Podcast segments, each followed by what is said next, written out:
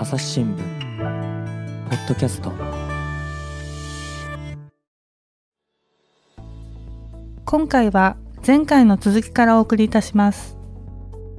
で話は50温度に戻すんですけれども、ね。はい、そのまあ、結局ですね明覚さんっていうその僧侶の名前はうん。残っています、ただそれは一部の学者とか僧侶の間だけで受け継がれてきたので、うんうん。その当然加賀山城の人たちでさえ知らないしポピュラーになることがないままうん、明覚上人って多分みほとんどの人初めて聞いたと思うんですけど、そね。そのまま、まあ、現在にまで至ってるんじゃないかと、まあ、いうのが僕の推測なんですね。まあね、あの洋の東西を問わず、ですね昔は学問っていうとね、それこそあのコピー機があったわけでもないし、それからもちろんパソコンもないしっていう時代だと、もともとの本っていうのはすごく限られた数しかなくって、うん。置いてある場所っていうのがね、教会であったが修道院であったり、僧院であったりっていうところで、そこでみんながその原点を引き移すっていうようなことをこう、ね、いつもね、こう習わし、なりわいにしていたっていうような、確かね、ことを聞きますよね。うん。だからやっぱりそういうアイウェイみたいなことも、えーそういう僧侶の中でうん。伝えられたと。そう。ということだと思うんですね。面白いですね。ははい。い。で？えただですねその、うん。まあ、じゃあなんでですね明治になってそれまでまあ完完成度の高いいろは歌からうん。そのあんまり使われてなかった50音図が、うんう明治に？う、うん、明治時代なんですね。導入されてるんですか？えへえ、でもうそれから、まあ、当然ご存知のように今までそうですよ。日本語の学習のいろはの「い」は50あいうえおだといろはじゃない、うんあいうえだってなってますよね、はいどうしてそうなったんだっていうのをまた調べたんですけどはいはい。あのそれはですね例えばですねうん。神田さんあのいろは歌でいろは歌で作られいろはにほへとで作られている辞書があったとしてうん。はいじゃあちょっと「よ」を調べてくださいってなった時にどうですか？いいはいいかもしれないけれども、なんだろうな、すを調べなさいとかなったときに、いろはにほへとちりぬるおそうわかよたれと、あ、そうきた、えーっと、じじあちょっともう一回やわ、い。ろは、例えば「空」っていう漢あの単語を一つ調べるにしても、うん、さもうみんないろはからそらんじなきゃいけないですねいろはにほへととってて。めんどくさいええ。です。まあ、とてもその、まあ、なんだろうシステマティックじゃ情緒的だから、うんあのシステマティックじゃないんですけどじゃあ一方50音図はどうでしょうか、うーん。もうあのあいうえおと。赤沙汰の浜やらはっていうふうにそそこの順番さえ覚えていれば簡単にそのたどり着くんですね。これ大体ね、辞書なんていうのは、ページの縁っこのところに学習辞書なんていうと、あ行だったらあのとこだけこうバーっと赤くなってたりするっていうのが、え家行になるとちょっと下のところにね、印がついててみたいなことで、開く前からね、うん。辞書をこうパッと見れば、あここら辺だななんても見当もつくし、例えば、こうを調べたいんだったら、うん。家行の後ろの方だろうなとかって言って、分かりやすい。分かりやすいわ。そうなんです、はい。まさにだからそういうその明覚上人さんが原格あの原型を作った50音図のシステマティックな部分が、ちょうど日本はその時近代化を推し進める時で、明治はえね。えあの効率とかですねそういうものを求めていくうんという時に、うんまあ、情緒たっぷ。りのいろは歌じゃなくて50音を採採用したと。なるほどね。で日本で初めてのその近代辞書と言われているのが1889年から91年に編まれるんですけど玄海っていうね言葉の言語の言に海。有名な辞書ですけど。聞いたことありますえね。え。その玄海っていうのが初めて50音図を採用して。へえ、そうなんですか。そうなんです。うんうん。それで一気に教育現場でもですねあの50音図に切り替わっていくということなんですよね。でもそこをね、誰がは橋渡ししたんでしょうね。僧侶の間でしか使われてなかった50音、ね。まあその時はまあ僧侶じゃなくてあれですね。ねもう研究者の間ではもちろん伝わっていましたからね。言語学とかですね。時代が進んだんですね。はいそうですね。はい、はい。でうんそのまま明治政府がそれを50音図を採用して今に至るとうんいうような流れになってますね、だから比較的そういう意味で言うと、歴史は長いんだけれども、普及したのは明治からっていうことで、まあ、新しめっていうことも言えそうですね。そうなんですね。そうなんですへねー。はい。意外、意外。うんうん。うん、ちょっと待ちなさいよ。あと冒頭のところで散々バラ私にですね、英検でせ50音っていくつやるか知あってますのそんな話し方ですかね、僕えー、50音でしょって言って、違うんですよ、50音ないんです。よとか言ってたら、あれはどうなったんですか、45とか6とかなんとか言ってましたよね。はいあのうん。そんな変な話し方ではなかったとあそう思うんですけど、はい。これは失礼しました。はい。うん。あのまあ、最初僕が挙げた疑問の数々ですね、なんで50音って言ってるのに50音ないの、45音なの？っていうのはですね、あのまあ、これはその先ほど紹介した大東文化大学の山口教授の、まあ、考えなんですけど、うんあのなんかね、結構ね、大雑把ならしいんです、名前。45音図とか、47音図、いと A 加えて47音図とかって言わずに、はいあの枠の数は50なんですよ。だから、まあねあのそれで50枠があるから50音図にしたんじゃないかと。ちょっと待って、すごい丸めて。雑だな、本当に？それでいいんですか、うん。そんなようなことあまあ枠の数ね。例えばね、はい。なんだろうな、うーんと中国でも白髪三千丈とか言って長いものの高い三千丈と言ったりするし多いますよね。っていう意味を100とかうんうん1000とか万とかね、万死に値するとかっていうふうに言い方をするから、うんまあそういうことなのかそうな。億万長者とか、なるほど本当はね。9300万しかなくても億万長者って言うかもしれないですね。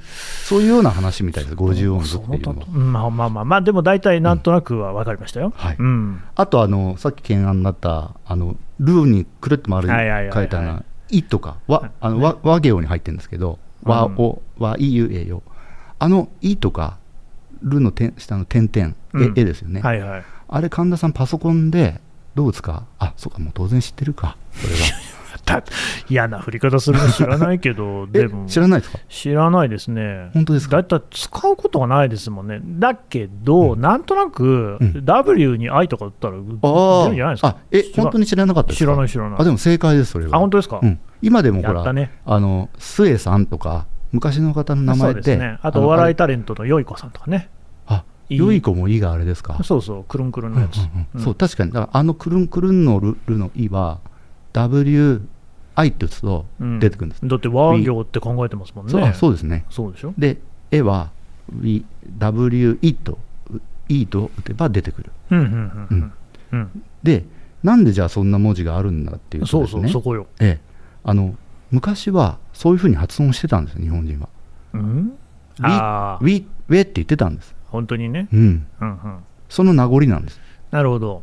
で、なんだけど、まあ、もうその結局その後、イとエと同化しちゃうんですけど、それはまあ13世紀頃にはもう同化してたと。あれ、13世紀ってもうだいぶ前じゃないですか？そうですね、だいえぶ前鎌倉時代とか？そうそうそう。へえ。だからもう、あの、イとエと同じ発音になってたんだけど、残ってる。今でもね、その、実は、あのまあ、今は、だから、使っ話してる言葉で書こうよっていうふうに、もう政府が決めたからなってるんですけど、うん。実はまだその名残って残ってて、いや、そうですか。ええあの僕はどこどこへ行きますっていうところに、うん。神田さんは東京ディズニーランドへ行きますっていうなとこ今もう2つおかしいところあるんですよ。うん？うん？神田さんは、はいは、和でいいはずですよね。あははって書きますよねえっと、和行の和でいいのに、うんはってして、はって書いてねあ確かにねえ。はいはい。東京ディズニーランド絵絵絵もあの絵画の絵の絵でいいはずなのにいい、いい、うんいい。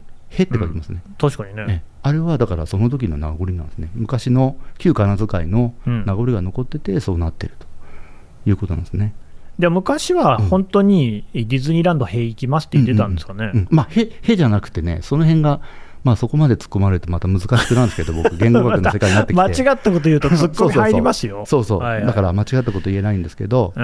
あのまあ、基本的にそういうことだと、まあ、まあ読み方が違うっていうのは分かりますよ、だって昔の本読んでると、うんうんうん。例えば蝶々のことはテフテフって書いてあるとかっていうのは読み方が、昔は本当にテフテフって読んでたんでしょ、あれあれはね、あ違うの？ん。あれはね、中国で、えっ、とね、リップって、中国で蝶っていう、リップ？リップって呼んで呼んでたんですよ。でも、はい。あの濁点とかをこう表現する日本語はなか昔は濁点とか小さい U とかなかったんですよ。うん、だからテフテフになってたんですね。ディップをティーフ、ティーフみたいなディッ。プ、うん、中国語では。ディップっていうとね、なんか今だと英語っぽいですディエップけれどディエップだ。ディエップ、はい、ディエップ。だから蝶々だと蝶々、蝶々、ディエップ、ディエップ。うん、あそうなんですか。みたいな。だその辺はね、本当難しいんです、そこまで入っちゃうと、もう学者になった方がいいような話なんです。なんか百人一首にはありましたよね、コロモホステフ、うん。天野かぐやまってやつね、そうですね。あコロモホス帳とか読んでまそうですよね。したけれども、。コロモホスですよね。ふーん、なんか分かってるよくわかんないですけど、でも、だからもう、うん。まあ、発音が昔は違って、それでだから本当に、うんウィとかウェとか言ってたんだけれども、うん。はいそれがあのだいぶ前になくなっちゃってると、そう、だから13世紀にはど同化した。で、まだその時の発音をく区別してた時の名残はまだ残ってるはいはい、というはい。だけど、うんウォーは、おって読んでるのに、ウォーがあるじゃないですか、くっつきのおとか言うじゃないですか、おね、おあれはね何ですか？いや、全く分かんないです。分かんないのかい、まあ、じゃあそこら辺はねええ、また詳しい方、もしいらっしゃいましたら、もうね、山口先生に聞けばすぐあ先生が分かるんですかね。はい、おねうん、確かにね。なるほどね。おもだから昔、おって言ってたんじゃないですか。あれで、しかも、うん。ウォもそうだし、ウィもウェもそうですけど、うんうんカタカナもありますよね。ああ、そうですよね。ね。うんうんうん。だからそれもカタカナでも表記していたってことなんですかね、その。カタカナの方がね、最初にできてるんですよ。ああ、そっからひらがなになったんそうそうそう。だ。漢字から漢字当ててた漢字からカタカナができそこから日本独自のうんうんうん。このひらがなを作っているので、えーでむはい。でも、昔はその50音のそのじゃあ表の中にも、はい。お入ってたってことですか、上とかウィとかっていうのは。入ってる入ってましたもちろん。あはい。今のまあ、今でも入ってますもんね。今も入ってる？あ、そっか。入ってるものは入ってますもんね。あ、小学校とかで配るのは入ってないんだ。はい、ただただまあその戦後1946年に、うんうん。えー、と旧仮名遣いやめましょう。現代仮名遣いでいきましょうって言って政府が決めてそこから「ウィ」とか「ウェ」はあの抜いてあるはずなんですね。旧仮名遣いっていうのが、そのウィとかウェも使う仮名遣いってことですか？うん、そういうことです。テフテフとか。蝶々テフテフとかその類のもんですね。やめて、うん。その発音に即してひらがなを当てはめるってことになったと、そうなんですね。ちょっとね、まだね、でも解けてない謎がありますね、あなた、本当にあのね、ちょっといじめないでくださいいやいや、もう威張り散らしてですよ、うんは五条には入んないんですって、あなたなんか言ってたけれども、あれはどうなったんですか、本当これはね単純明快です。なんですか、うんってね母音でもないし子音でもないんですよ。うん確かにね。えだから枠外です。いやいやいや。以上で、まあそう言われちゃえばそうだけど、はあ。あの分類には入れられない言葉なんです。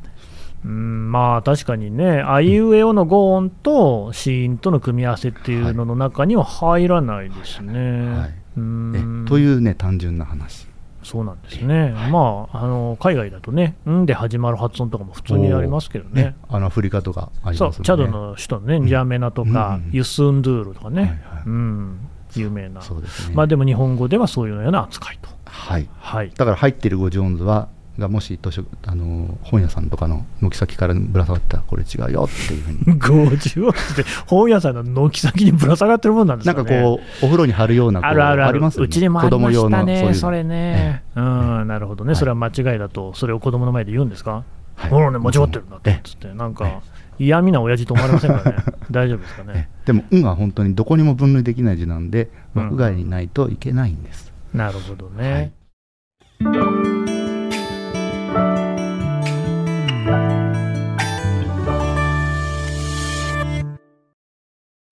メディアトークパーソナリティの飯沼正人です。SDGs シンプルに話そうをお聞きの皆さん、朝日新聞ポッドキャストには他にも番組があるってご存知ですか？メディアトークではメディアの今、そして未来について言葉を交わします。どうしたら皆さんに情報をお伝えできるのか、何を伝えるべきなのか、コンセプトはあなたとメディアの未来をつなぐ。過渡期の今、一緒に考えてみませんか？アプリからメディアトークで検索してみてください。ってなところが、まあ、おおむねのその50音の謎解きっていうところになりますか？そうですね全然旅してないじゃない。えあのねちゃんと行きました どこへ？東京ではいちゃんとあの勉強した後に再びあの加賀山城へ再びえ？えだいぶこう理解を深めた後にそれはもうそれこそね、同僚の皆さんも黙っちゃいなかったでしょうね。おいと、また行くのかと。今度こそ温泉に浸かりに行くんじゃないのかと。どうでしたか、まあねあのちょっと確かに1回目の時とは あの気持ちが違いましたねなるほどええ。まあまあでも行ったんですねえ。え。まあ、どうして行ったかっていうとですね、あのまあ、加賀山城ってその、まあ、言ってみれば京都でもないし比叡山延暦寺でもないし、そうですね。あのまあ、山の中ですようん、まあまあ、加賀のね温泉があるぐらいですから。都から見たらあの山を越えていく遠いようなところ、うんなぜここでそういう、えーひらひらがなの原型みたいのができたんだと、うん。もっと都の方でできてるのが当然だろうと、うん。文献だってたくさんあるわけだし、うんうん。というようなところをもうちょっとその現地の人にも聞きたくて。ですね。行ったんですね。で、まあ、ここはですねその歴史的にも、まあ、最近になっても北大城三人っていう、まあ、いろんな書家とか芸術家といろんな食通でおなじみの、うん食通で。ね。はい。うん。あの人ってすっごい気難しい人だったらしくえよく聞て、きますよね、そうですね。ねもう至るところで喧嘩してるんですよ。あ、そうなんですか？ええ。うん。気難しくて気に入らないって言って。すぐ暴言吐くような人だったみたいなんですけど北大城三人がこの山城温泉でうん。あのもう誰とも喧嘩することなくゆったりとした時間を過ごしながら、うん。ここで陶芸九谷焼の,、まあ、あのはは土地でもあるんですけど、そうですね。ここでね滞在してあのいろんな町の旦那衆みたいな人に、うんこうよくしてもらいながら穏やかに陶芸を学んだっていうところでもあ。るしですね。うんまあ僕も2回目は温泉にゆったり入ってあやっぱりおお湯もいいんですよね。もうロサン人気取りですか？いやいや全く。うんあの僕は普段から気難しくはないんですけれども そうかもしれませんね。でもすごくこう、心安らぐようなところうん。であの、まあ、僕泊まったのはその立花式亭っていうその創業もう150年超えてるような旅館なんですよ。まあいいとこ泊まってますね。はい。まあ、なぜそこに泊まったかっていうとる、ええ、ここのあの、まあ、今、ご主人がですねあのその地元でですねうん明覚商人検証会っていう真面目なその勉強会を作って毎月一度その明覚商人の月命日に集まってその住職さんだとかそういう町のそのなんだろうえー、と郷土史家みたいな人たちとうん。勉強会ずっと続けてるんですね、そこの会長さんがその和田森弘さんっていう旅館のご主人で、うんうん。そういうお話も聞きたくてその立花式亭っていうところ泊まったんですけど、うん。まあ、もう創業140年なのにうちはまだ老舗とは言えませんとかって言うんですよ。いや、すごいですね。もっともっと古い。300年400年当たり前あると。なるほどえね。えまあ、うん。というような歴史のあるところで、うんうん。やっぱりその明覚上人も、まあ、なんとなくなんだろうなその心都の激しいその、まあ、わかんないですけど出世競争層とかそのある,、うんあるんですかね僧侶の間にも、そういうところから離れて、まあ、ゆっくり勉強あの勉強したのかなとかって思ったりもしたしうんうん山口先生に聞けばいえいえ違いますとはい。その加賀山城っていうのは昔は船運ですよね交通が船運でしたとうん。なるほど。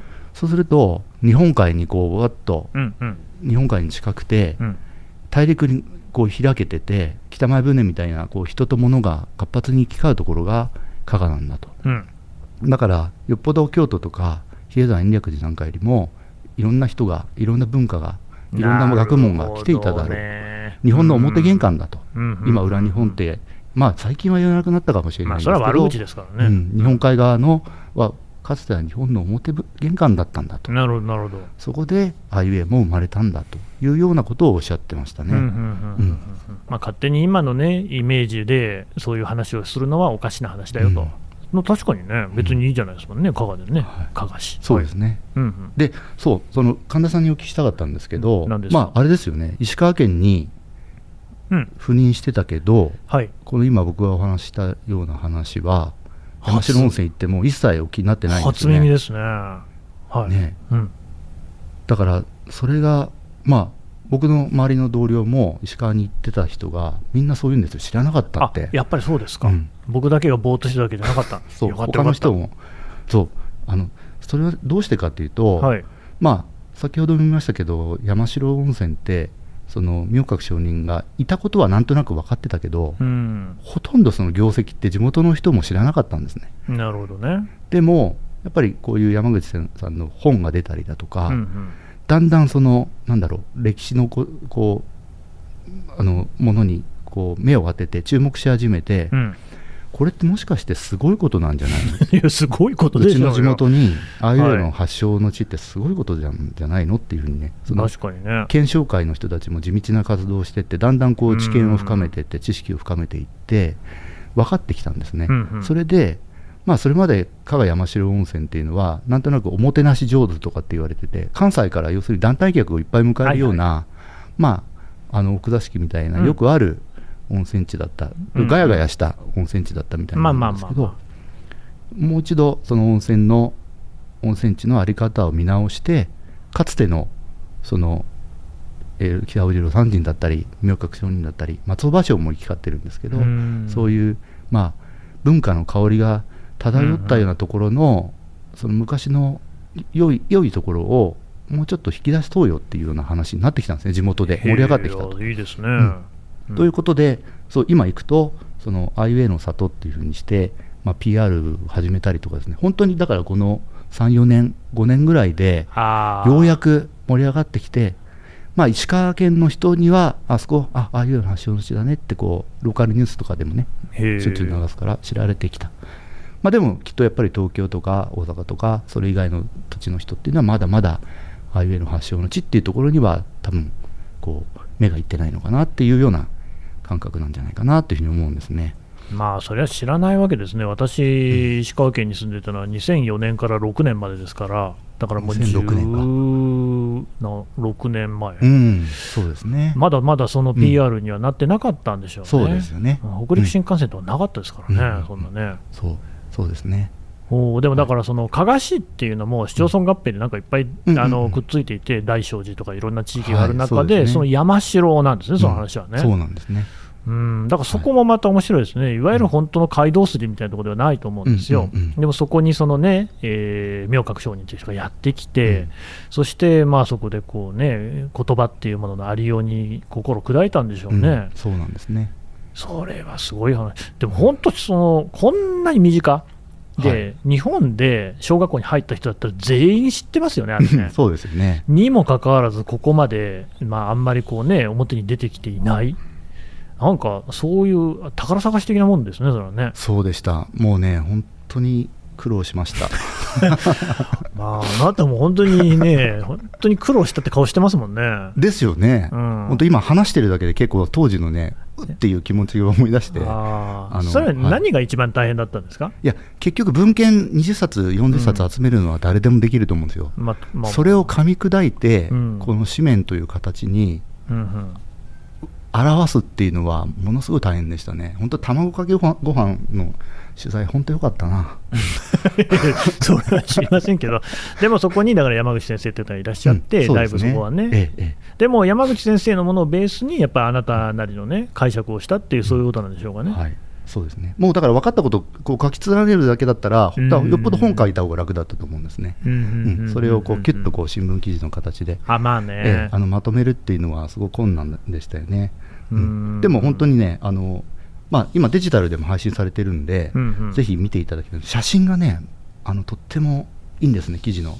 地元のの持ってきてますけど、ええおかみさんとか、旅館のおかみさんとか、それこそその、えっ、と、明覚の検証会の写真がですね、これ、住職が書いた、住職があいうえおって書いてくれて、それを持って、まあ、子供がうとか言って、うの口形して、うん。あのノリノリで撮ってくれたって言ってて、うん。ええあのとってもいい写真を吉田浩一郎記者が撮ってくれましたんで、なるほどデジタルでもぜひあの見ていただきたいなと思いますね。まあ、ここまでのね、お話の塩梅を考えますとですね、えー、と斉藤さんの苦労話が6割で、え50については4割っていうようなことに感じられましたけれども、それでよかったでしょうかね。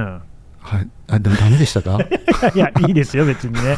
でもまあ、確かにすっごい勉強になった。ですか、ええこれね、紙面読んパーってさらっと読んじゃ読めちゃうと思うんですよ。うんだから、その苦労が多分紙面からはほとばしってないかなと思って、ね。あえて、もう紙面は読んでいただければ、うん。その謎の部分は解いてもらえるかなとは思うので、うん。今日はポッドキャストをあえてちょっとどれだけ自分が頑張ったかって話に6割すいません、時間いただきました。いやいや、やはりその感情のうねり、こういったものをね、乗せていくっていうのが音声の良さっていうことでね、斉藤さんもおお気づきになられたと、そういうことでしょうかね。はい、いいですよね、ええ。こうやって話し言葉でもって、書き言葉の権下であるところの50音について説明するなんてのは、なかなかおつなもんじゃないですか？そうですかね、ねえ。はい。まあ本当ねあの山城温泉の温泉も良くてね、うん、あなた、だから温泉の話ばっかりしてるけれども、うん温泉も入りたくなってきましたねこうやって話してたら。加賀市には山城以外にもね、いろんな温泉ありますからね。そうですね。山中温泉もね、うんそうそうそう。はいあるし片山津温泉とかね、あの多うん。分有名なところだけで6つぐらいあるんじゃないですかね、あ加賀だけですか、うん、あ加賀市だけで。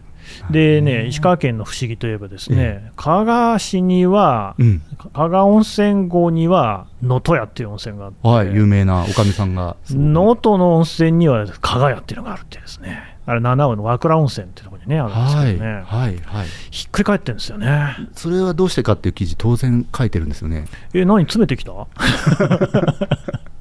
いや、わかりませんけれども、あそうか、そうか、はい。でもそれ不思議ですね、そうなんですよね。反対になっちゃってるってことですよね。そうそう、まあでも、そういうももんじゃないですか、なんかその遠い国のこう、うん。な屋号をつけた、うん。あの旅館なんていうのは、どこにもありますよね。あ、そうか、そうか。うん、あとだからホテルニューヨークじゃないですけれどもね、うんうんうん。ニューヨークにはないよねっていう感じのね、ホテルがあのね。バイパス沿いとかにあったりするおじゃないですか。互いへの同型みたいなものがあるんですかね。なのかな、でまあ、完全な推測ですけれどもね。ううんん。なるほど。まあ。でも今度行ったらね、うん。その辺も聞いてみたいですよね。まあね、うん。始まりを探すでしたっけ、はい。旅するでしたっけ、有名な旅館ですもんね、両方ともね。そうなんですよね。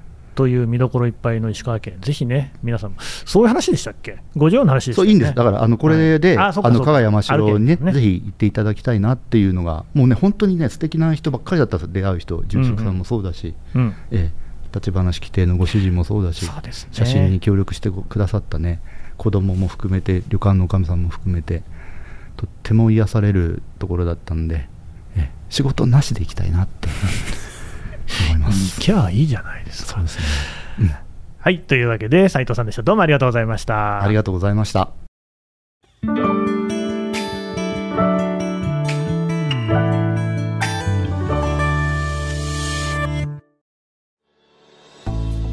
はい、えー B 編集部の斉藤健一郎さん、お話を伺ってきました。さてね、斉藤さん、なんかお知らせがあるそうで、はい、あの、まあ、本当に最新のマイニュースなんですけれども、ハイニュース。はい、あのー八ヶ岳でうん。僕、エコハウス、えっと、再生可能エネルギー100%で暮らせないかということで、古い家をリノベーションして、まあ、200延べ200人ぐらいの人でうんうん。作ってきたんですけど、この間その話もね、ええ。ちょっとしていただきましたね。そのまあ、北北っていう家なんですけど、うん。その北北がですねついこの間、日本エコハウス大賞っていうのの、ネクスト総エネの家賞っていうのを受賞しました。何ですか、その賞は。